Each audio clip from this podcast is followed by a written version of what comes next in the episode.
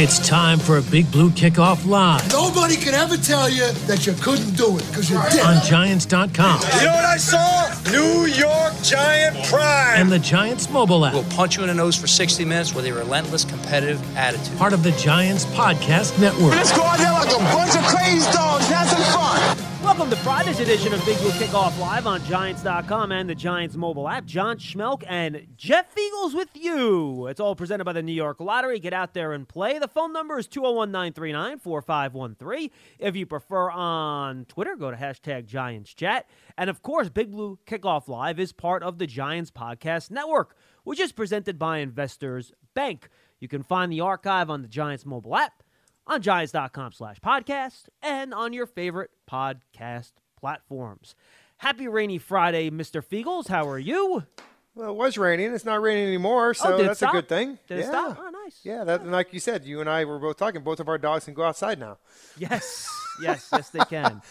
Yeah, it's a good day. Good, good to be with you. Good Friday. Uh, it's been a while. It last was on Monday, so I feel like it's been an eternity. Yes. With all this stuff going on with the Giants and the league and all this good stuff. But that's why we're here today to get it all off our chest and talk about the game. Yes, ye- yesterday was a fun day for me. I, I recognized that a the small there must be a little tiny leak in the sun in my little sun office area in the in the roof. So I got like a little bit of water coming in the house. That was fun. Um, Mm. so that took up my afternoon. But then this morning there was no additional water. So I don't. That's I, right. I don't It's understand. Thursdays. You're at home. Yes, right? I, I don't understand how that works though. Like how yesterday when it wasn't raining that hard, I get water in, and then today in the morning when it poured all, all night, there was no water. I, I it, home ownership's the worst. I'll leave it at that. All right. Let's get to football, Jeff, because I think that's where we got to start here. water. And yes, please. And Je- and me and Paul talked about this a little bit yesterday. That obviously the Giants unfortunately had a, had a positive COVID test. They placed Will Hernandez on the COVID list. So obviously now you know it's been announced who the person is. They had to send a bunch of offensive linemen home, a, a couple of coaches home as well. The good news is that everyone has tested negative. All those people will be participating in practice today. All the meetings today will be virtual, but they will be together on the field. So it's a good sign that there hasn't been any spread within the building. And it also shows, based on the contact tracing, and Paul and I mentioned this yesterday, Jeff, that there weren't a lot of people that came into close contact with mm-hmm. Will, which means everyone is following the rules. And it's amazing when people follow the rules, you get good results. So, you know, people keeping their distance from each other and, and things like that. So, good news, and hopefully that means we'll be full go on Monday night against Tampa. Yeah, and I read today that the Giants are practicing at the stadium because of the wet grass fields over there. It always goes back Um, to the rain, Jeff. Yep, exactly. Now, to tell you what, you know, we, we talk about Joe Judge and wanting his team to practice outdoors, which is good. I mean, it, it, it helps.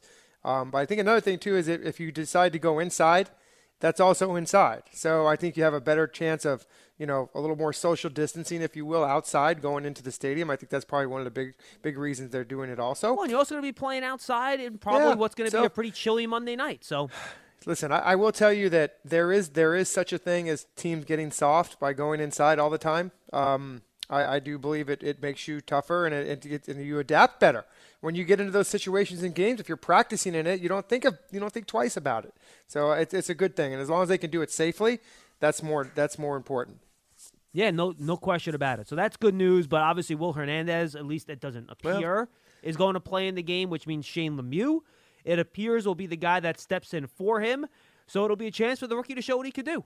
Yeah, you know what? Too, I, I think that you got to you had to expect that something like this was going to happen to every team. And by the way, it's Um, amazing that the Giants have not had one That- positive test I was just gonna camp go there. started. Yeah, I mean, think about it. I mean, that so it goes back to what you just said. A lot of people, you know, following the rules, and obviously, you know, there were some rules broken here and there. But the fact is, is that at least the guys are doing it um, on a consistent basis, and that they can, you know, they, it's just one of these weird things. And you've been around the building, you've been in there. I have not, and I just understand that, you know, the time that I was in training camp, it's it's foreign. I mean, it's different down there. So it's just, and I was just texting Zak DeOssie back and forth. We just were touching base, and I said, you know, is it amazing that you got out the year that COVID came? Can you imagine? He says, I can't imagine. And it's just weird for the people that, you know, have not gone through this, that have played for a long time. I, I it just, it's got to be so strange to just come to work every day knowing that this thing is so fluid, John, and that things change instantly in, in hours among the things that happen. So, you know, listen, you got to uh, give a lot of credit to the coaching staff, a lot of credit to the players for improvising and adjusting um, because it's not easy. I mean, just reading some of the stuff for practice yesterday on Twitter. I mean, you had guys like you know defensive linemen playing offensive line on the scout team yesterday. Yeah, they only had four offensive linemen at practice. So uh, Eric Tomlinson, I think, was one of the guys that had to step in to play offensive tackle. Then there was no scout team offensive line. So yeah, they they had to be creative. Yeah, and one thing I read uh, today, and, and by the way, you can say I, I read because this is a lot of how I get all my information. But Joe Judge said to today's practice, it makes sense. Uh, they're going to do a walkthrough before their regular practice today, just to catch up on everything that was done yesterday that the guys weren't there, so that they didn't miss mm. stuff. You know, so you know they're always thinking. Those guys, a lot, a lot of thinking goes into all this protocol and and getting ready for the Tampa Bay Bucks. Yep, a lot of detail, and I know we've had a lot of offensive line talk. By the way, this week I do have about five or six minutes of Marc Colombo sound. If we get a lot of offensive line calls, I'll play that back just so you can hear from the horse's mouth uh, what he had to say about Andrew Thomas, Nick Gates, and Shane Lemieux. Again, if you guys want it, call up, let us know. We could talk a line. I can play that for you. We also have some Joe Judge sound talking about Tom Brady, and I think that's a good place to start here, Jeff. And if we have time, we'll we'll play that sound later. But you mentioned how this is not easy. Well, Monday's not going to be easy either. Mm-mm. The Buccaneers, Mm-mm. in my opinion, and I think I said this a couple days ago, are probably the best team in the NFC. I think they're one of the three best teams in the National Football League, maybe four if you want to throw the Seahawks into that mix as well. I put them with the with the Steelers and the Chiefs in the AFC. We'll see yep. about Baltimore this week. I'm not as high in Baltimore as other people are, but that'll be a good gauge when they play Pittsburgh on Sunday, whether or not they should be in that conversation as well. But this team, Jeff, and you know, Tom Brady, Rob Gronkowski, Mike Evans, you know, all these guys, that's great. My biggest concern here is the Buccaneers defense. Sure. It is Should be. phenomenal. it's the best one of the best run defenses in the league. Their pass defense isn't as good. But you look at a couple of the Still top ten. Exactly. I think they're ninth. Uh, you look at some of the advanced analytics defensively. They're number one in defensive efficiency. They're number one in expected points added per play. So this defense can do it all, and there's not a weakness. That's the scary thing, Jeff. You mm, they just yeah. traded for Steve McLendon inside to, to, to replace Vita Vea, who got hurt earlier in the year, is out for the year. They have Ndamukong Suh inside, Shaq Barrett and JPP. Sounds outside, like an all-star team. and and JPP's playing as well as as, as good oh, as he has in like three or four years after a couple down years where he wasn't as good. You have Lavonte David and Devin White at linebacker. They're phenomenal. White's more of your run stopper, downhill, great blitzer. Lavonte mm-hmm. David does everything. That guy's just a monster. Yep. And then in the secondary, you got two good young corners outside in Carlton Davis and Jamel Dean. You have three pretty good young safeties in Edwards, in Winfield, and Whitehead.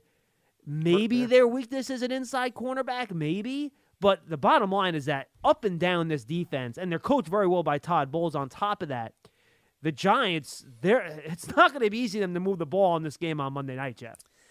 Well, you kind of like you got to go into it and you make all good points. I mean, like I said, it sounds like an all-star team. It looks like this Bucks defense was put together, you know, like playing an all-star video game. Um, but you got to kind of pick your poison. Where are you going to pick your poison, John?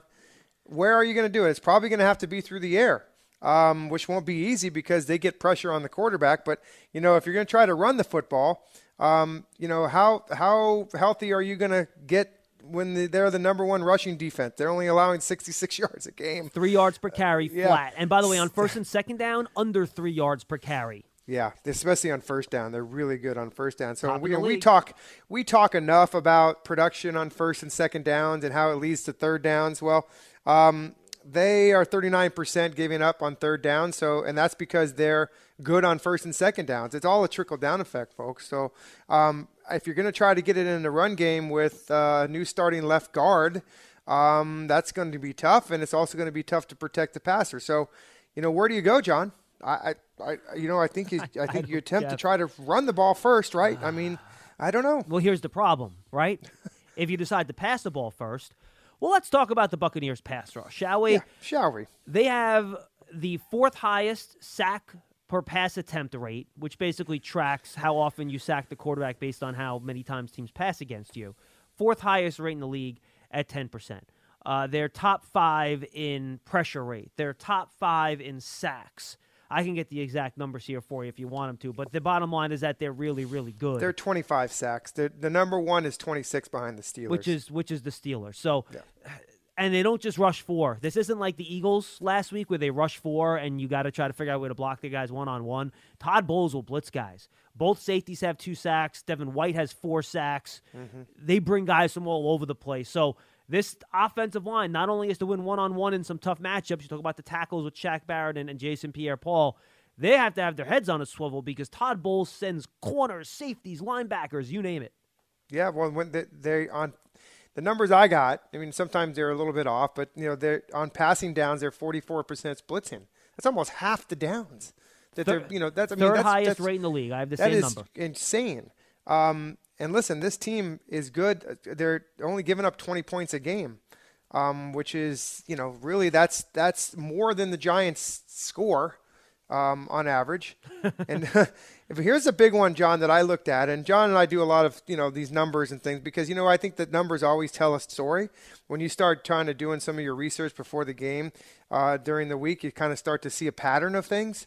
Um, and that's what stats can do for you. And a lot of times people don't like to rely on them, but you know they're important. Yeah, to me, Jeff, they, they kind of point you in the right direction. That's for- that's a good term. Right. Yeah, they kind of put you down the road to kind of get an idea of what you're up against. Well, I'll tell you one thing that the Giants are up against. The Giants are 0 4 versus top 10 scoring defenses. Tampa's the number eight.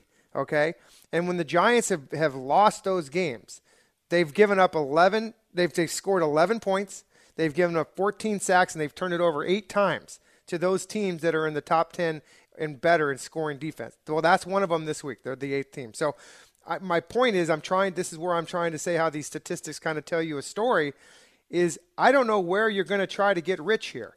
Is it through the air or is it in the run? You got to do one of the two, right, John? So Well, in maybe theory, some play action. yeah, I mean, you're going to have to do something. So uh, where does where does um, Daniel Jones come into this effect? Does he become a little RPO more machine this this week? Does we a lot of more? Is there a little more of our play action and trying to get ball, get rid of the football in those two step drops and boom and throwing the Yeah, ball Jeff, quickly? that's what I would do. I would do some quick game, maybe a lot of maybe some screen passes. You know, this team blitzes a lot, right? Maybe you can catch them in a couple blitzes on some screens, run Mm-hmm. some play action and mass protect on first down because they the one thing Tampa is slightly susceptible to, and I'm not going to call it a weakness because they're ranked in the middle of the league in these categories, but it's it's still the best you got. They do give up some big plays. They're 13th in the league in allowing 20 uh, passes of 20 yards or more. 19 so far this year. Uh, opponents have a 93.8 quarterback rating on passes that travel more than 20 yards in the air. And to the point, on third and longs of six or of more than six yards, they're actually only 22nd in the league, allowing teams to convert 32% of the time because they blitz so much. You can bang them with some big plays. So Yeah. to me, the Giants' shot in this game, Jeff, is Slayton, Shepard, and Ingram to an extent over the top. You're gonna have to burn these guys when they send their blitzes because if you don't, and you're trying to sustain these long drives, they create far too many negative plays for that to work. I got to play to work. Um, we haven't seen a lot of it. You know, with, with Shurmur's offense, we did. We saw a lot of the rollouts with the quarterback, you know, get out of the pocket and get out there. Maybe that can buy those receivers some time to get deep to make some of those big plays of 20 yards or more, and then give it on Daniel Jones to be able to hit those pass, put your foot in the ground and throw it, or get outside and run the football. I mean, that, I think that's one way to get some some yardage if you're going to. Um, the other thing about this defense that you said about the deep pass is that you know that if, if you can get some big plays on this defense and get down the field, here's the other thing: once you get into the red zone, it never ends. uh, they're good. They're only allowing 58% scores in the red zone 11th in the league. opposed to their offense, and we'll get there in a minute. We'll tell you a little bit about that later. Number But- one. but defensively for the Tampa, they don't they don't they're stingy. They're stingy down there in the red zone, and we know uh, the Giants are very stingy on themselves in the red zone. Um, so that's a matchup nightmare ready to happen. So, but listen, that's why they play the game. Um, it's any given Sunday. I'm not telling you that I think the Giants are going to win, but I think you never know what could happen. Turnovers. This team is good at them. They take away the football. Can we? You're just scaring the hell out of people. I- well, they should. That, right? That's what that. I mean, come on. I mean, I'm not going to soften it up any, but uh, Yeah, Jeff. geez. Honestly, like like like all jokes aside, this might be the toughest game the Giants have all year. Well, it listen, we're, we are talking about, and it goes back to it's the history of, of any sports, right? I mean, when you're going, when you're playing junior football or you're playing a high school team, and, and you're going up the best team and probably the in the NFL, it, it's you know you can argue that, but I think this is the best team right now, um, playing one of the worst teams in the NFL. So something's going to happen, and it could be it could be gross. All right, Jeff, re- really quickly because we have a full bank of calls. I want to Sure. get to them. The offense for the Bucks. I don't want to go through all the numbers, but from what I've seen, it seems like it's starting to click. Tom Oh, Brady has yeah. a feel for now what he has to do in this Bruce Arians system. They have more passes of 20 or more yards than any other team in the league. They throw the ball down the field. Brady has not lost any arm strength. He looks like the same guy to me watching the games and, and watching him on coach's tape. Gronkowski's gotten his football legs back underneath him. No Chris Godwin this week, but does that really matter? Scotty Miller was awesome last week. They don't, they don't even have to throw the ball to Mike Evans. I watched that game last week on coach's tape. Sure. He had two catches. He Yeah. was open all over the field. Yeah. Like they could they could have thrown the ball to him 10 or 11 times and it would have been fine. So I really feel like that offense is hitting its stride right now and the Giants I think are catching them at the wrong time. Yeah, and real quickly on the on the offense, yeah, I think you hit a lot on it. You know, there's a couple things that that to me makes sense with this offense and why it's clicking. Ronald Jones is one of them. Yeah, um, I playing well. think he's running the football. If you look at the way that Tom Brady and the Tampa Bay Buccaneers set up play action, they do it because of Ronald Jones and their and their running game. So I think those are some things you need to look at. And then you got Leonard Fournette, who's more of a pounder to get you some of those uh, tough yards. But listen, they're they're averaging 105 yards rushing, which is isn't the greatest, but they'll they will listen. They're not going to throw the ball down the field. I'll, oh, I take that back. Brady does like the, those go routes. Okay, he's got seven touchdowns this season on the go routes, but they're gonna they're gonna stick to the run.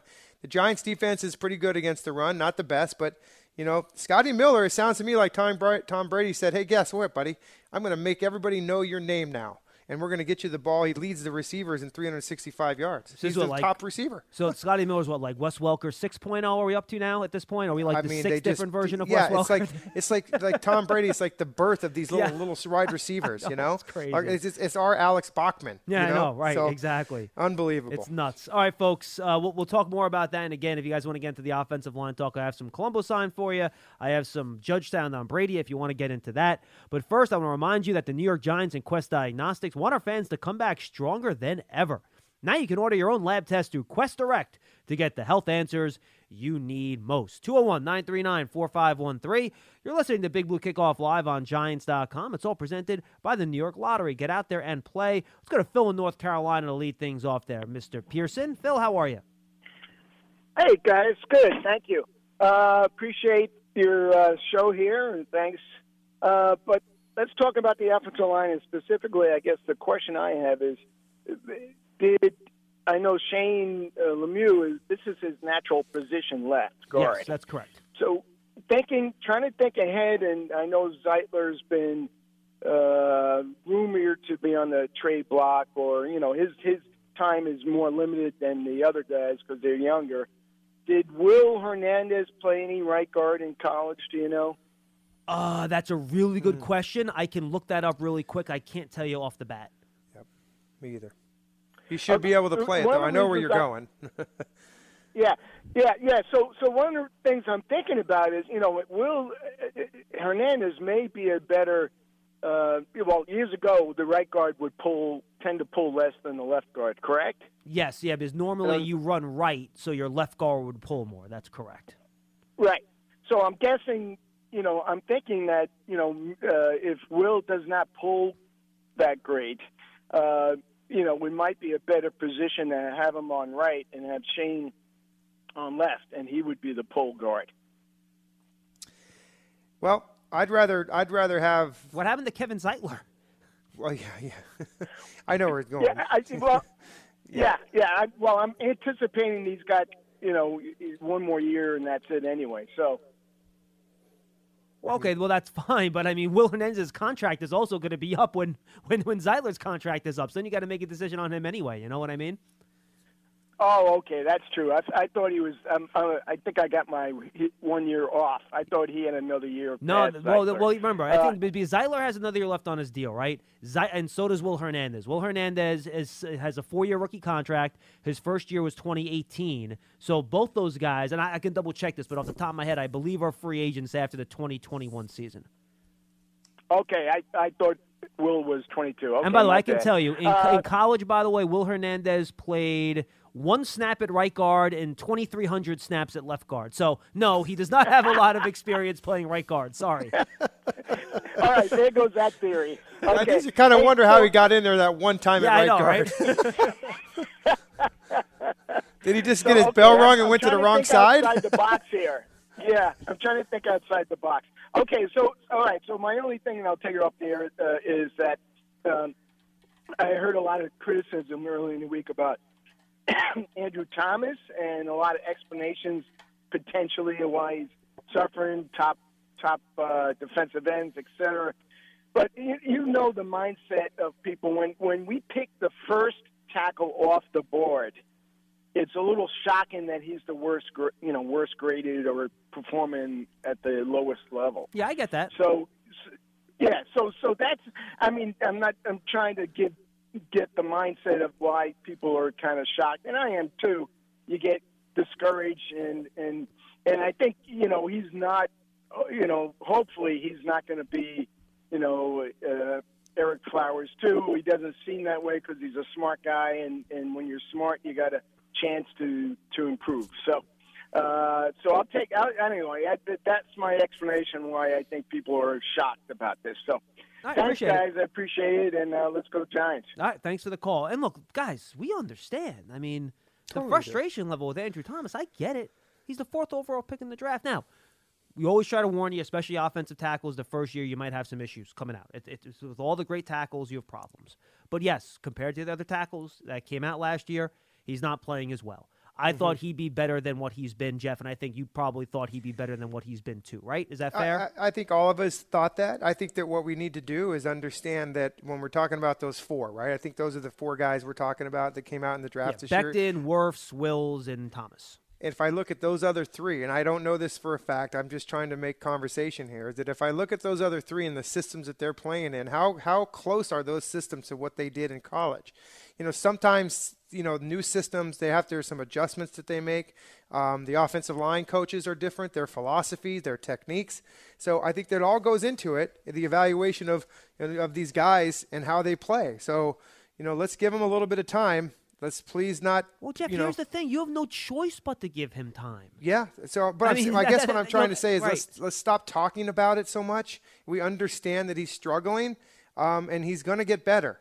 He's a fourth pick in the draft. He's going to get better. And he I doesn't have some of those limitations. That, and I get it. And, Yes, and I- I, I, think I think there was Travis a couple days ago that that called about this. I, I'm trying to remember who it was exactly. But look, I get it. Giant fans of Ereck Flowers PTSD. I get it. they do. That's what they have, and I understand it. I totally get it, folks. I get it. But look, I'm talking to Diehl and O'Hara, two guys that are offensive linemen and know how to break it down. You guys remember the video we put up before the draft where and O'Hara broke down the offensive linemen? They had very good things to say about Andrew Thomas, and that was before we picked him. Yeah. So it's not like this is stuff that they're just talking about now and didn't talk about then. They believe that Andrew Thomas has what it takes to be a good offensive tackle. This isn't Ereck Flowers who had no idea how to punch and had bad feet. That's not what Andrew Thomas is dealing with right now. He has the tools to be successful. He has to fix some of his issues. Now, do we wish those issues weren't there? Is it disappointing that they're there? Of course. But you have to be patient. You're not giving up on the fourth overall pick in the draft after seven games, nor should you. It would be foolish and, frankly, stupid. So we are where we are. You need him to mm-hmm. play better, and you hope he improves as as the year goes along. But I will warn you, Monday night not, might not be pretty. Monday Yeah. night might not be pretty. Well, listen. I mean, if, if anything for Andrew Thomas, he's gone he's gone against some really good pass rushers this this year, and hopefully he's learned and st- went back and studied some of their moves because you know these guys just it, it doesn't get any easier. But guess what? This isn't the SEC anymore. No, this, is the the NFL. NFL. You're always every gonna week face. You're always going to face good pass rushers. You're uh, you're you're basically facing the top two you know two or three highest paid players on your football team that Mm-hmm. are going to go against you every week. Good point. So, so uh, it's not going to be easy. And by the way, their success rate isn't that. I mean, 20, 25 percent is, is is good. I mean, if you win the other 75, you're okay. There you go. 201 939 4513. It's presented by the New York Lottery. Get out there and play. Let's go back to our very busy phones and say hello to Keith in Ocean City. He's up next. Keith, what's up? Hey, what's going on, guys? I uh, long time listener, first time caller. Just want to appreciate everything you guys are Cool. doing. Keep Welcome aboard. safe throughout this. Well, Keith, we appreciate you listening and calling in. Thank you very much. Yeah. And I also have to give my condolences. I don't know how you guys listen to Charlie every day. Like, I have to turn it off when I hear it. Well, Keith, hold on in about 10 minutes. he's, he's on hold, so get ready for it. Yeah. Um. No. It's, um. I just had two quick questions. Um. I'm sure the O line. Um. They're gonna do some mixing up because of uh, the whole COVID thing. Correct. I, I it looks for now that Like just the one. only guy that's going to be missing is Hernandez. At least as it looks right now, that could change, but that's the impression at the moment. Okay, I wasn't sure if they were revamping, like the not revamping, but like switching out players because I know they uh, quarantined everybody. Yeah. but I They're wasn't back. Sure for the game. They're back today. Uh, yeah, everyone was back in the Oh, building okay. today except for Hernandez. Okay, and um, going back to the last caller, um, they were talking about Ereck Flowers. This reminded me of something. Is he still on the Redskins or no? No, No, he's with the Miami Dolphins, He's in playing guard. Miami, and here's the thing about Ereck Flowers that, that that people I know get upset about. He's actually turned into a fairly decent guard. The problem is when he was That- here at the end of his career, he told the Giants he did not want to play guard. But what happened is that he got to free agency, realized nobody wanted to sign to play tackle. Then he's like, "Oh, I better play guard." I mean, Yeah. I mean, literally, Yeah. that's what happened. Mm-hmm. But I mean, he he was playing guard for the Skins. Uh, sorry, for the Washington football team. Yes, that's correct. correct. Yes. Yep. He And- was. Okay. yes. How long was he there for? He, he, he was there, I Two think, for one year. Well, two years, Jeff? I thought it was it was only two- one. It I might thought be it was two. two years, But yeah. when he hit free agency, he ended up going to Miami. They paid him too. He got something like eight or nine million a year, right, Jeff? If I'm not mistaken. It's it, but listen, you know what? That's a classic example. Number one pick talent, right? I mean, obviously he's got some talent somewhere, but uh, he morphed into a guard, and I think they, they- you know, everybody missed him on a tackle. But well, now well, look but what he- again, Jeff, we talked about his feet, right? He has Yeah, feet to yeah, play I mean- guard. he does not have feet to play play There you go. And so when there's a reluctancy from the player to do something, I mean, like when I was playing, if the, if the coach kept telling me to kick the ball out of bounds and I never did it, I wouldn't have a job anymore. So you know, you, sometimes you gotta you gotta adjust to it. and Say, okay, well, maybe people don't think I'm a tackle. I'm going to move to guard. And by the way, I'll move to guard. And guess what? Oh, you'll pay me nine million dollars a year? Okay, I'm in. Thank you. Yeah, and I mean, I'll, I'll take I'll take this off the air, but I do remember you guys. I don't know who was exactly who was saying it, but um, like the major uh, decent amount of like first rounders aren't even on the their Oh team yeah. that drafted them. A lot of them got traded. It, it's insane the turnover rate. Yeah, It it really is. is. Like I mean, because I I don't remember who was uh, talking about it, but um, they were saying about how many Heisman Trophy winners have like actually stayed with their team or have turned out as quote unquote busts, and it, it's insane how many of them have. No, you're right. Listen, there- But, uh, there's so many first round draft picks that, that Thanks don't make it past their five year contract or their four year deal, whatever it is. Yeah, I mean they're just and you hate to use the word bust, but it's just so it's just I guess it's so apropos with it, right? I mean it's it, they're busts. They just they were not good players and they're out of the league. They, you know they make their money and then they're gone. Um, but there's guys like Ereck Flowers who can, you know, pay attention to what people are saying and then go and compete and doing pretty good. So plus I think that being down in Miami where he went to college, I think and his family's down there, I think that's probably one of the one of the reasons why he's probably doing so well because he's back at home. You know? 201 939 4513. Hashtag Giants Chat is all presented by the New York Lottery. Get out there and play. I haven't talked to Len in Columbia, Maryland, I don't think personally, in a couple of weeks. Len, what's going on? Hi Len. Hey, how you doing, guys? How you Good. doing? What's going on? doing? Good. Hey, a uh, couple of couple of things. Um, y- y- could clear a couple of things up for me. Sure. Um, I think we've got. I think we've got six picks after the Golden trade. Uh, we we've got six picks next year. I, You know I've what, Glenn, that- I've seen. That is a good question, and I was actually asked that question on Twitter the other day. I have not had a chance to look it up, but I think we. I will think look we right got now. The first, we got the first four. Uh, we traded the fifth, and we got two sixes. So that that gives us we, so we got six picks, and we traded the seventh also. So at, at this point, we got six picks.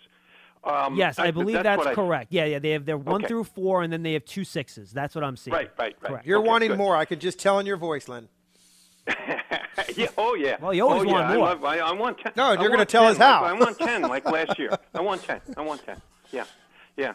Um, let, let me ask you a question about the Eagles game. Sorry, I haven't talked to you guys for a while, and uh, so this is. Oh yeah, Len, Len, real quick, trying- Len, Len, real fast. Uh, also, there is still a stipulation that if the Giants re-sign Leonard Williams to an extension before the start of the 2021 league year, so that's whatever free agency starts at four o'clock on whatever that day in March is going to be, they would Right. lose their fourth round pick and keep their fifth round pick instead. You know what I mean? so Oh, they would okay. get so, that, so they would have their fifth round pick, but they wouldn't have their fourth round pick depending okay, on what they do I got you. I got you. Okay. Hey, Yep. thanks for clearing that No, up. no thanks problem. for clearing that Yep. up. Hey, qu- quick question on the Eagles game. Um, virtually the last play of the game, Peppers running down the sidelines with the, you know, the, you know, the kid. Um, I, you know, I, I'm, I'm watching that play over and over again. Eventually, you got to turn around and look for the ball. I mean, you know, a great athletic play. He stayed with the kid all the way to the end. But look, if the kid turns right, he goes out of bounds. If he turns left, he runs over Peppers, and it's a pass interference. And he's only got 10 yards left to the end of the field. Take a look, will you please? No, Len, Just I, I maybe peek. Yeah, Len, I agree with you. I'm with you. I'm that that that's a bugaboo of mine. Players not looking back, but I will say this: uh, Coach Henderson, the defensive backs coach, was actually asked about that play this week, and they said, "How could he have played that differently?" And you know, you've watched a lot of football over the years. This is something that the that the Patriots do a lot of, where they they teach there. So as the ball gets in there, Pepper should use, and I think he used his right hand. He should have used his left to kind of get your hand up in between the receiver's hands. So even if he does, you know, kind of get the ball in his hands area, you kind of move your hand through that space, which makes it really difficult to catch the pass. So even if he doesn't get his head around, at least he has his hand in there, in between his hands, to try to dislodge that ball. So I think that's the primary teaching technique on that specific play Okay. that they try to get through to the players. Bradbury okay, does that I, very I well. wouldn't. I, I wouldn't try to second guess a defensive backfield coach at any level, and Especially one I that get played it, for but- 10 years. But but it seems to me. It seems to me if you do that, you you you have less than a second's time to not have pass interference called on you. If you're playing your if you're playing your left hand up into that area that you're talking about, I, I prefer to see the Pass guy interference. peek back. Yeah, I agree. Especially, I- especially personally, when I there's agree. only yeah, especially when there's only ten yards left, and the guy can't go anywhere. He can only run in a straight line. Let me I ask you a question, Len. Would you rather have pass interference in that situation than the touchdown? I would. Oh, of course. So Well, I- true. good point, Jeff. Hey, good point, Jeff. Listen, let's let's uh, move on. You know, nine games left. Nine games left. Tampa Bay's the first one. Uh, you know, Monday night. Um, John, I think you well, both of you spoke to this. A good team playing good. I mean, they're in a they're in a roll on a roll here. They're, they're in that four or five game zone where they're they're a good team and they're playing very well. And Bowles is in his zone. He's calling defenses. Everything he calls. Of course, he's got some pawns, but everything he calls is working. Um, but you know what? The last three games, we're, we're not playing too bad. I mean, you know, we're we're getting better. Well, We're a- now, we're now, a- Len, the key now though, you're outside the division, so you got to play a team outside the NFC East, which for NFC East teams, and that goes across the board now, has not, not really easy. gone that well this year so far for not outs- easy. teams outside the division. Let's be honest. especially if you're only if you're not scoring you know, 20 points a game, you're going to need to put some points up on this team. Yeah, well, I guess. Well, I, I listen. You give these guys. We, we're still paying those guys out there, aren't we? No, of course, Question? sure. I know where you- All yeah, right, okay. yeah. All right, all right, all right, all right. So let me make this point. Look, coaching staff, give them give them a game plan that you think can win. Put your 53, your 48 best players. You know, give them give your 48 best players a jersey. Send them out there. Tell them to execute. Hold them accountable for executing, and you know, let's go. Let's line it up. We're both playing 11 players. Jeff, you said it best. Then you give us Sunday. Um, mean- Look, I, I'm, you know, let's let's pat them on the back. They're they're a good. T- I don't know if they're top three, John, but that's your opinion. Um, you know, they're a good team playing good, and I think we're playing a little better. And I'm looking looking forward to the game. But of the la- of the last nine games, John, I tell you what I'm really looking at, and you probably know where I'm coming from with this. I- I'm looking at those division games. I want to see how we match up against those three teams. I, I, I want to win those home division games coming up. Um, you know, I want to see how Thomas plays against Young. I want to see Slayton. I mean, you know, the guy, the guy in Philly held him in check last week. Uh, You know, I want to see him play Philly again. I, I want to see Slayton play better. I want to see Love cover the tight end. I, I want to see Jones win a, you know, win another division game. Okay, I want to see him take, you know. So what I'm really looking for, and I'm I'm, I'm looking for a win Monday night. I'm, I'm I'm not backing off of that, but I, I'm looking at those last three division games, and I I, I want to see this team. We got to get to four and two, not necessarily this year, John, Jeff. We got to get to four and two in the division. Yep, no- if you go agreed. two and four in your division, You'll never make. and you win six out of the next ten, you only win eight games. You're not going to the playoffs. Yep. So I'm measuring growth against what we do in this in this division against those three teams. Thank you, Len. Hey, let's go Giants! Thanks for taking my call, buddy. Appreciate welcome, it. Len. No problem. Well, you got back-to-back division games after this game, John. Yeah. And then you got your bye week, and you play a, uh, you know, a Bengals team that's kind of, you know, they're not that good, but they're they're not bad. Now Washington has a bye this week. They come off a d- d- dominating win against Dallas. That to me at Washington is a dangerous game. You Sure. beat them in a really close game, Yep. you know, a couple weeks ago. That's dangerous. And then Philly game is dangerous. And again, these are games the Giants certainly can win if they play well. I'm not trying to make that point. The Philly game is dangerous to me because Philly really dominated the first half of that game last Thursday, Jeff, and the Giants were fortunate only be only to be down one score. Yeah. Then Eagles had three red zone trips and only scored three points And, you know, out of those three. And and you know, and went through that horrible interception. I mean, yeah. Well, was- and and and uh, Elliott missed what like a 28 yard field goal, whatever it was, was and, and then they went for it on fourth down and they failed inside the red zone too, I believe at some point. So, yeah, those look agreed with Len. Those are games you certainly can win. The Giants should be in those games. They should be able to win them, but. It's also games that the other teams are going into those games thinking the same thing the Giants are, right? That this these are games that we can come out and, and kind of come out with the win. So we'll have to see how it goes. uh, you know, December is usually a month where you're kind of making a drive. This is not the Giants this year, but you know, you teams make a you know they make a run at the playoffs in December. You got to win in December. Go ahead, folks, and look at those four games in December for the Giants. You talk about murderers row. Oh, Seattle, Arizona, Cleveland, and Baltimore. yeah, good luck. I know. I know. Wow. And by the way, Yeah. at Seattle, at Baltimore. Oh man. Oh boy. Oh, oh boy. Oh boy. Yeah. And by the way, Washington and Philly are both thinking they're going to win the NFC East right now. And, and, Yeah, and by the way, if I were them, I would think the same thing. Yeah, because you know that the Giants and the Cowboys aren't. Um, the Cowboys are trying to think of who you know who's who's on the team. You know, how do we play together? Yeah, I mean, because the- they hate each the other. The Cowboys traded Everson Griffen. They cut Dontari Poe and Daryl Worley. Three veterans they brought in over the offseason. That team's a mess. And unfortunately, you'd like to get them in the next two weeks with the way they're playing. Yeah, that would've been nice. Who knows what Dallas is going to look like on, on January 3rd? They could have things kind of you know cleaned up a little bit by then. You know, Ben DiNucci, who sounds like some dude I went to high school with in Brooklyn, is is starting at quarterback this week. Yeah, it It's does, Crazy. right? Yeah. anyway, Giant fans get a New York Giants checking account from Investors Bank with the Giants branded debit card, security features, and discounts at the Giants online shop. You can earn up to $250 when you open an account at investorsbank.com slash Giants. Member FDIC. All right, Charlie, I'll get you in earlier today. What's going on, pal? Hi, Chuckles. Hey guys, how y'all doing? You know, Charlie, you keep sending me these tweets explaining how the Giants I don't get offensive- them anymore from Charlie. I blocked them. Well, thank God. Because Charlie, I, I- I just want to say this to you very You're quickly. missing it all, Jeff. Yeah, I know. Good for him. Yeah, trust sure. me. But Charlie continuously sends us these tweets. Unfortunately, I'm nice enough to follow the psychopath on Twitter, and so so he DMs me these things and Lance, and I usually just ignore him and move on. But it's always these tweets explaining that either the Giants' offensive line isn't blocking well, or Andrew Thomas has a bad pass block win rate, or Daniel Jones turns it over. Charlie, do you think we don't know these things? We say it on the show every week. I get it. redundancy. You don't need to keep sending me these tweets. I know what's happening. I'm not blind, deaf, or dumb. You, you got it? Yeah, but you. But you keep thinking that Jones is progressing, and I keep showing you that he's not. Wait, wait, wait, Charlie. When did I come out and say on the show this year that Daniel Jones has shown great improvement from last year? I haven't said that. No, maybe you haven't, but other people on your Well, show so have. don't send it to me. Send it to them. all right, all right. Hey, no, Paul doesn't want me to send anything negative. He calls negative, so I can't send him anything.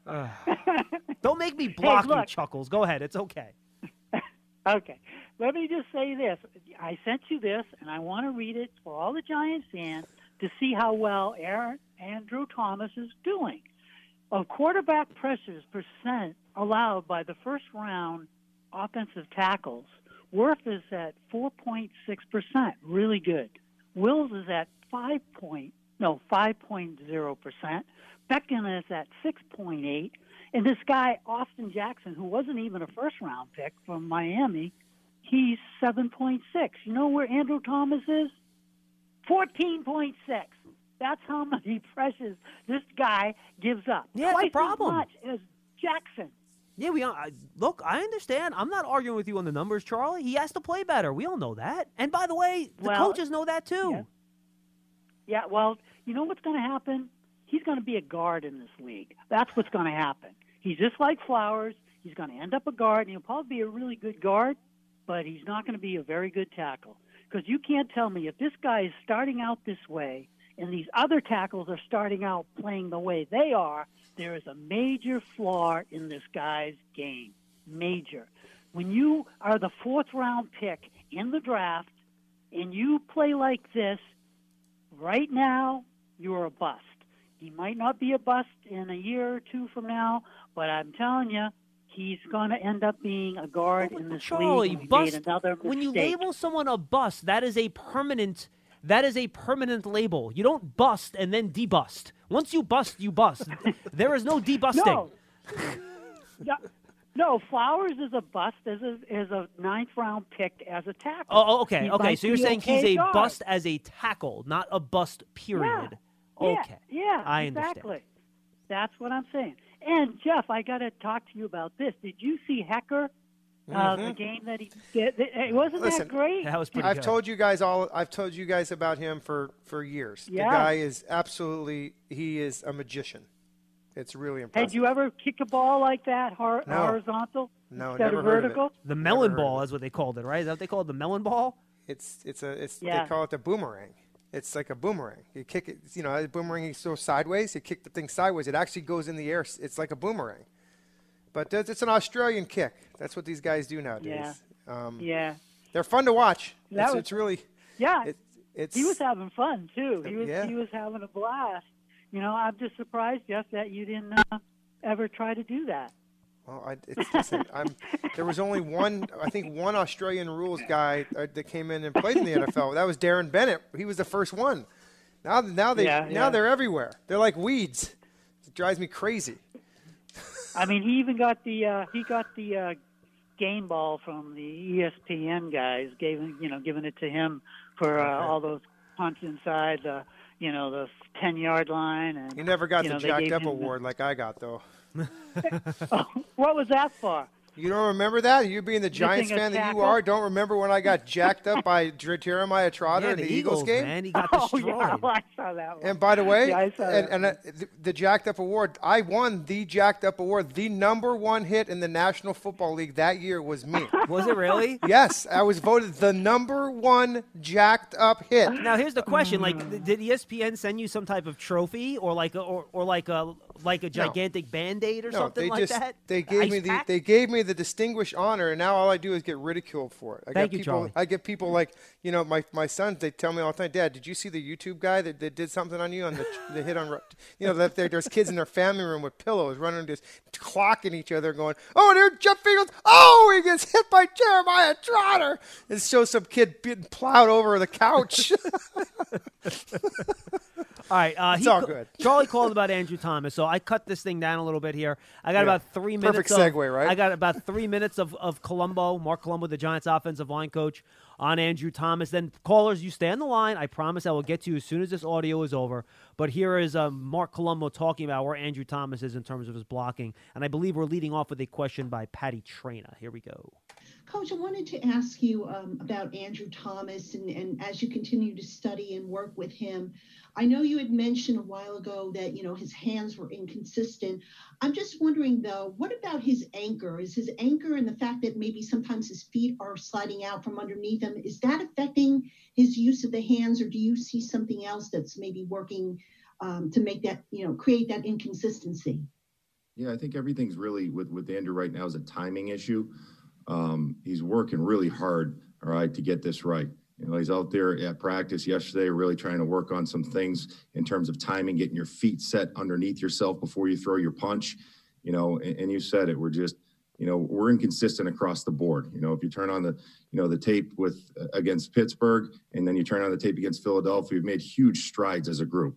Um, that's not everyone all right? It, it- you know we talked about you know kind of crawling each each step uh, of the way here. I think we took a big leap forward in in, in the philadelphia game. Um, we just you know it, it's in terms of consistency with andrew that's kind of the big issue right now. Um, again we're working to get that fixed every single day. Um, he did some really good things in the game and then there was some inconsistencies too. So it's really about taking that technique and everything you're learning in practice and bringing it to the game and you know, you know, for the most part, that's something you know across the board as a unit we need to do better. We're starting to close the gap on that a little bit, starting to get a little bit more consistent play out of the group as a whole. All right, you know, obviously Andrew's the youngest of the group, so you know, usually you know when, you get a young guy in there, it takes him you know a little bit a little bit longer you know to, to come along. But uh, you know, I feel like he's made strides over the past few weeks. It's just cleaning up you know those two or three reps a game, you know, where the timing's off, and you know, I think that's you know, I think it's timing as a whole is kind of the issue right now, and that's something you know we're working you know every day to correct. And then if I may follow up with just one more, how much of it is, you know, he's been facing veteran uh, pass rushers. Those guys have a few tricks up their sleeve. Andrew, you know, in college, he faced some good pass rushers, but not as sophisticated as maybe what he's facing now. So how much of it is him, you know, that inconsistency, do you think is a result of him trying to survive out there as opposed to remembering to use a good technique when these guys pull tricks on him? Yeah, I think you know you kind of hit it on the head. You know, a lot of the time, this isn't just with Andrew. You kind of get into a survival mode because you're seeing multiple pass rushers, multiple moves. These guys are studying him all week. So anything that's hurt us up front or any other offensive line for that matter, they're going to keep hammering you with it until you get the problem corrected. And that's something we're trying to work on. You know, you get some of those reps off tape and then defensive ends start attacking you a different way and kind of play to your strengths. So right now we're really trying to, you know, address, you know, where where we haven't been that consistent with. And, you know, and, and you're right, we're going to see he's going to see pass rushers that are really good every single step of the way in his career. All right. He realizes that he's extremely smart. Um, it- it's going to be something that you're going to have to deal with week in and week out. You know, we just we just got to do it better, and it's something as he grows and as he keeps getting experience, you know, he's going to learn how to combat some of these mistakes, and that's what we're working to correct right now. That's Marc Colombo talking about Andrew Thomas. Jeff, your thoughts on that? Well, I think I think one thing I liked about what Marc Colombo said. First of all, he's very honest. He's going to tell you what it is. Um, the other thing is that you know as he continues to get better, um, and that and he mentioned how other players are watching him on tape. Well, they're they're concentrating on the things he doesn't do well, and they're attacking that. As soon as he finishes and is able to correct those things, then the other players will start playing to his his strengths, and that's what we're all looking for. And as soon as that happens, he's going to be a good player. So once he figures this other stuff out, and again, folks, it's seven games into an NFL season playing left tackle in the NFL. I think Marc Colombo pretty much summed up what you wanted to hear. I mean, it's it's, it's going to be a hard, it's going to be a haul. It's going to be a little bit of a process. Yeah, and two things that he mentioned later on. I didn't want to play too long of a cut. Uh, he talked about how in practice, how you have to bring what you do at practice onto the field. He also said that look, he has some inconsistencies in practice, so it's not a surprise that you know Yeah. those show up up in the games. Then they're working on it. And number two, he thought, and and this is something we've talked about on the show too, where he gets better as games go along. But he thought Philadelphia did a really good job varying the pass rushers he saw on, in that Thursday game, so he never really got comfortable facing the same pass rusher and figuring that guy out. So it was kind of like all game he was in. All right, what is this guy trying to do to me? What is Barnett trying to do? What is Sweat trying to do? I'm mm-hmm. not sure how much Graham was lined up over him, but they did a real nice job. As you know, Philly rotates their guys over and over again. That's just how they play. Yeah. And he thought that was something that Thomas had to deal with on Thursday too. And again, these are not excuses, folks. No. This is just what the reality is. And it just goes to show you how smart sometimes these the other defensive coaches are. You know, they and especially to a young guy. You know, they're not going to be they're not going to be doing that against a, a grizzled veteran.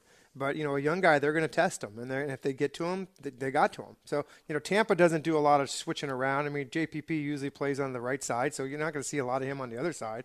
So at least he can maybe you know get a little bit of consistency um, with that and be able to figure out, which tells you he can do it, John, because if he's playing better in the second half, he's understanding what the guy's trying to do, you know, and it's, over time he won't have to, he'll have a consistent game from start to finish. Well, we hope so, and hope, Yeah. hopefully that'll happen. And it's going to be a difference. Last year, I don't think JPP was healthy for that game against the Bucs because I believe Barrett was over Nate Solder for most of that game. He game. was, And but now- isn't, doesn't JPP usually stay on, he's on the right side though, right? He is on the right side. This year, he's played about four fifths of his snaps over the left tackle, believe it or not. And Barrett's been playing over the right tackle. I was surprised to see that too, Jeff, because I remembered that it was the opposite in, in Yeah. prior years. But this year, they've been putting JPP over the left tackle, so it'll be JPP and Andrew Thomas for a lot of this game. Yeah, okay. Oh, Good. 20- That's what I 201 thought. 939 4513. Let's go to Rick in Tampa Bay. He's up next. Rick, what's up? Hey, Jeff and John, what's up, guys? Hi, how are you? Uh, I'm doing great. I'm doing great. Um, I always enjoy the show, and uh, I have uh, a couple things I want to say. First, regarding Andrew Thomas, uh, didn't he play all his career at Georgia, and didn't he play right tackle? He played right tackle the first year. He played left tackle his last two seasons there. He did his. Le- uh, he didn't play. Oh, I thought he played major- majority as at right tackle. No, that was that I was know- Jedrick Wills and Wirfs played mostly right tackle in college. I think you're probably thought- thinking about them. No, I, I, thought he did because I know because there is a bit of a transition from right tackle to left tackle, correct? No, there is, but Andrew Um, Thomas played his last two years at Georgia at, left tackle. He It was one of the reasons why we thought heading into this year, and it turns out that our thoughts were incorrect, that he would be one of the guys that you can kind of stick in there left tackle right away and be okay. That has not played out, but that's what we thought coming out. Yeah. Oh, it- it could have been also that Will uh, Will w- w- was Solder playing left tackle. They were thinking of putting him at right tackle. That Right, that's true. been their work. Yeah. Yep. Yeah. If he was healthy, uh, I do have. all right. I'm going to give you. uh, Ready for this? This is the key to the Giants beating. That I'm down here in Tampa, so I mean, key to beating the Tampa Bay Bucs. Okay, and you're ready for it? Mm-hmm. This is the only key. This is the only key that gonna to will do. work Okay. for that will work for the Giants. And you know what that is? Is that Tampa Bay is looking. Who do they play next week? Tampa. Oh, he, They so, have a game so you are hoping this is a Orleans. trap game. Is I know you're who they play. They play New Orleans, who they lost to. Yes. Yeah. They are look. They have New Orleans, which to them down here is their big rivalry, and they are looking ahead. That, I mean, we got to hope because it's a short rest too. You got to remember, my, they'll be playing Monday night. That we got to hope that they are looking ahead, and we come up with some. And and I and I've said this to you guys before that I think Jason Garrett's got to be. Uh, what did I? How did I say? They got to do the, uh, the. Well, it's almost that two-minute offense from the beginning of the game. They got to do some, uh, some not trick plays, but you know what I mean. And I think uh, Jeff, you agreed with me last time about they have to be very creative and come out, surprise them, this kind of thing. It's the only way. It, it, you almost have to to beat them because everything's stacked against us and that. But if they're looking ahead, we do have a we, we have a slim a little slimmer of chance and so that's my first that's the key and the second thing i do have to ask you guys and i know you guys work for the giants I- well not work for the giants but you're on giants online this is where i call for uh, and i listen for all the giants info and and and to and conversation that's about the giants but at one point first of all are you not allowed to say, or you just don't agree that Evan Engram should be traded? I'm tired of him, and I know most of the callers are tired of him. His play, his being hurt, his short, his alligator arms, his dropping a pass. He needs to go. Just to say, you know what, trade him, and, and just come out and say it. I don't know if you can or not. And then Gettleman as well. He's got to go. It's as simple as that. And and I don't know wh- how many losses it's going to take for the Giants to just say, you know what, Gettleman's got to go. For his, draft pick, hit for. I mean, it's just time to turn a page. And also, I hate to say this, but if we're one in ten, and and Daniel Jones is not doing is doing what he's been doing, you know, the fumbles, the, the couple interceptions, and and is it and the Jets happen to win a game, will there be a time when you'll say, you know what, they're they're going to possibly consider Trevor Lawrence? Do you think that would come? Do you ever would say that this year, or is that just? I know, John, you don't like looking ahead to playing games No, like that. I mean, but no, I mean, Rick. The way I look at it is that until you know where the Giants are picking and where they are with Daniel Jones, I just think I don't think it makes a lot of sense to have that conversation now. Right. No, I. You know what I mean? I mean, if, right, if, if, but- if, if, if we get to week 17 and we find out the Giants have the first pick in the draft, uh, the day after Well, or the day after that, yeah. then we then we can have that conversation. But I, I don't think there's much use in talking about whether the Giants will pick a player. When I'll be honest with you, right now. I think there is an extremely small chance the Giants will be picking Twelve first percent they put it at the other day. So to me, I don't I don't think it's worth having that conversation now. Um, And then this and by the way, and I said this before too, it's the same deal. Why are we talking about a general manager in week seven? well, most of your callers, as you know, will be saying the same thing I just said. No, I and I guess know, and I get that, but what- conversation but we how- like to talk about as fans. No, no, no, Right? and Rick, I get that, and everybody can call up and, and talk about it. We, we we- we never shut people down. People can come and give their opinions. That's what's But- good about our show. Exactly. But to Yes, me, but to me, changing a general manager in week seven doesn't do anything, right? No, no. It, it doesn't But- do anything. So, well, and we talked about this before the year, Rick. And thank you very much for the call. We appreciate it. I got one more guy I got to Thanks, get in. Um, we talked about how the start of this year could be rough based on the schedule. This is something we were very open about before the season started. And we talked about how important it was to see where this team was and how well they were playing in week 13, 14, 15, 16, as opposed to week 1, 2, 3, 4. So I'm not making, I don't think anyone should draw any conclusions or make any decisions now. It doesn't make any sense. So, and no, we're not going to call for anybody to get fired. That's something we're not going to do here. We work for the Giants. That's not what we're going to do. Because if we did that, we wouldn't have a show. I, I, and I've been very honest about that before, folks. We will talk about how guys are playing, how the team is performing. We'll be honest about performance. We will not call for people to get fired that work for this team on the show because they're our coworkers, and that is something that we're just not going to do. I've been clear about that now. I'll be clear about it again. So I know that frustrates some of you, and I get it. You can call up, give your opinion on that. That's fine. But that's not something we're going to do here. We could talk about whether or not what the history is, what they've done, the performance. That's fine. Fair game. We'll talk about that too. But we're not going to call for people's heads. That's just not what's going to happen here. And it, to Jeff, it just doesn't make sense to have that discussion this early in the year. No, I mean, what is he going to do about it? I mean, listen, the guy's going to make some decisions going forward to the rest of the season, but it's not going to. What he does now is not maybe the draft. I mean, excuse me, the the trade deadline coming up and coming and going. You know, maybe that's why you get a little bit more talk with the GM because he could be working some deals here and there. But bottom line is that all the work's done before the season starts through the draft and free agency. You're building your team, right? I mean, now you're just trying to patchwork and things. So if you want to talk about the GM, talk about it like you said, John. When we're at the end of the season and seeing how this team is is doing in the last four games of the year, if they've only won one game and they're one in one in 13, one in 12. Um, then that's probably a discussion people are going to start having. Remember, the Do- everyone thought the Dolphins were going to finish with what one win last year, zero wins through the first Yeah, five or six games, well. and look how they closed out the season. Yeah, Look how they closed out the happens. season. Yeah. Maybe that happens with the Giants. Maybe it doesn't. I don't know. But why am I making decisions about the general manager and the starting quarterback that you used the sixth overall pick on last year when you don't have all the information you're going to have at the end of the year? That's right. That's all I'm saying. Fair? Fair. 201 939 4513. Scott in New Mexico will wrap us up today. Scotty. Hi guys, how you doing today? What's up? Good, Scott. Uh, first of all, if another caller calls in and says that Evan Engram should be traded, I think my head's going to explode. Only because uh, who are you going to depend on then? You have uh, Kaden Smith, who's what's caught uh, ten balls for 60 yards uh, for the whole season. So I, I, we got to stop this. I mean, he dropped a pass. Phil Simms was on earlier in the week. He says he has to perform better. There's nobody disputing that, and that's something that he has to obviously get better at. But he's too much of a weapon to to uh, just say, yeah, let's trade him. Well, and Scott, here's the thing. At this point, I mean, are, I, I, I maybe fans have an unrealistic expectation of what the trade offer would be, because uh, to me, in order to give up on a player like that when you have him under contract for another year, you better get something significant in return. And, and Correct. I'm not sure if the, uh, look, I have no idea what's going on. I don't know if the Giants are looking at a deal. We're not saying they are. They're not. We're not sa- saying any of that. But I don't know what fans think the market's going to be here. Correct. Uh, I, I know you're short on time, so I want to get to my main point, Yeah. and it really is concerning Tampa Bay.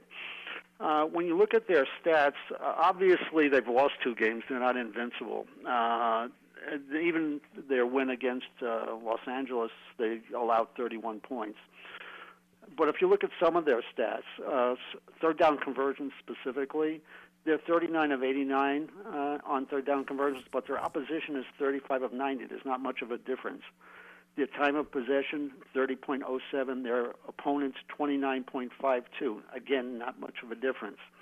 And the losses that they've had, the one to Chicago, they didn't score a ton of points. Uh, I think it was 2019, if I recall. Yep.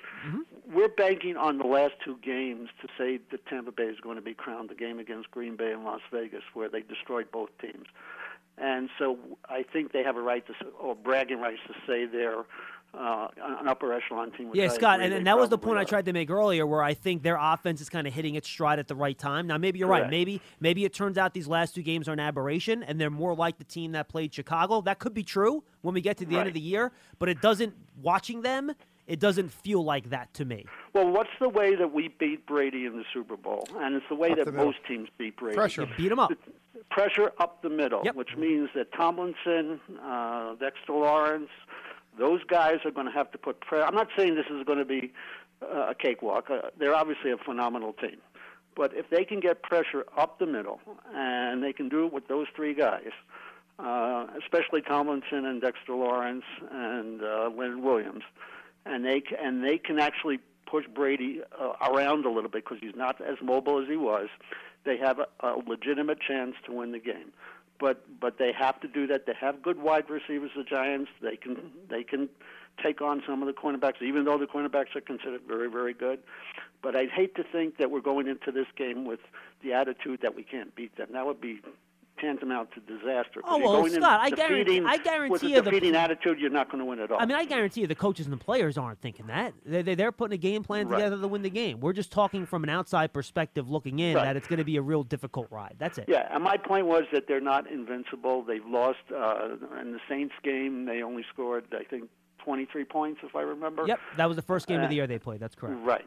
So I'd like to see them. I'd like to see the Giants. I know it's going to be difficult. The only other question I have is, and I'll take it off the air. Uh, with the COVID scenario, sometimes you can have results two or three days later.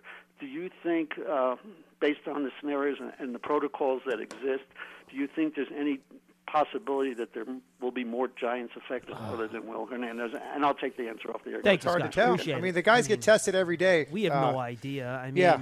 I mean, listen, they, they get you know this, John. They they, every, they get tested every day. So Now the good news is the tracking said there wasn't a lot of close contact, Mhm. which which is why the guys were back in the building today. If there were close contact cases, the guys wouldn't have been back in the building today. They would have been kept out for another day.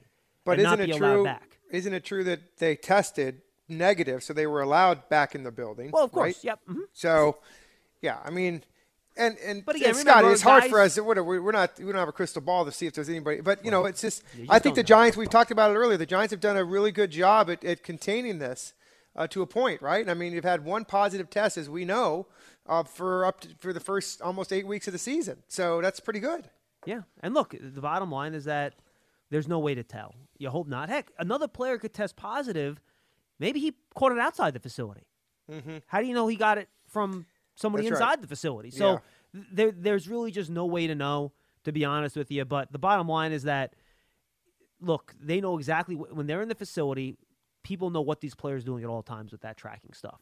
Yeah. everyone's carrying those sensors around. So I think everyone has a pretty good feel, and you hope that the data plays out into reality and there are no more cases. But Jeff and I can't say either way for sure. We just don't know. We just we just know. hope it's not going to be any. There. Exactly. All right, guys, enjoy your football weekend. Thanks, John. I hope you enjoyed it. You've been listening to Big Blue Kickoff Live, which is on the Giants Podcast Network, presented by Investors Bank, which you can find on the Giants mobile app podcast platforms everywhere and at giants.com slash podcast. You can hear my friend Mr. Feagles and I, along with Lance Meow Meadow and Paul Dottino and Howard Cross and the cast of Millions on Coors Light. On, I'm sorry, on Bud Light Giants game day on Monday night on WFAN. Pregame starts at 6:45, and of course we'll be back with Big Blue Kickoff Live. Lance Meadow and I, which is presented by the New York Lottery. Get out there and play on Monday at noon. Mr. Feagles, enjoy your weekend, Oh, my friend. It was I- fun as always. And by the way, I forgot to wish everybody a happy Halloween tomorrow. So that'll be a fun one. I don't know what everybody's doing for that one. I'm just trying to figure out how I'm going to hand out my candy. So good luck with everybody and have fun. Stay safe. Now, did uh, did you see the little tweet I put out earlier today about what my daughter's dressed as? Uh, no, I did not. Is she? Uh, I'm going to guess. She dressed Um, up. Okay, guess. Guess first. Um, dressed up as um, a nurse. I, I, I have no idea. No, we we come on. I, I I'm I'm gonna do better than that. Uh, but I, I gotta give credit to my wife. She's the one that picked out the costume. I put the stamp of approval on it, but it was her idea. So we dressed her up in the little uh, uniform for the Rockford Peaches from A League of Their Own. Remember the old A League of Their Own movie? Did you ever see that? Tom Hanks. Mm, nope. Nothing. Geena Davis. Oh, oh yeah, yeah, yeah, yeah. The little the baseball uniforms, yes, right? the baseball Yeah, uniform. Yeah. So she is dressed up like a player for the Rockford Peaches. It is quite adorable, go. I must say. That's awesome. Yeah, it's good. Well, stay safe. Yeah, you too, Jeff. At I least imag- you get to hey, imagine- you get to go trick or treating. A lot of times you don't, right? Yeah, I mean, you know what? I don't think we're doing trick or treating this year. I think it's just a little bit weird given kind yeah. of the situation. No, I get in. it. I know it's it's strange for a lot of different people. So that's why I said, whatever you're doing, stay safe. Yeah, you know? exactly. And look, she's only three. She doesn't really know what trick or treating is yet. Exactly. So i- i- if you're gonna skip, this is the year to skip before she knows what's going on. Anyway, Jeff, good, Good stuff, stuff. my friend. We'll talk to you on Monday. Okay, John, have a good weekend. Thanks Thank for you. being with us, Yep. everybody. And as Jeff said, stay safe.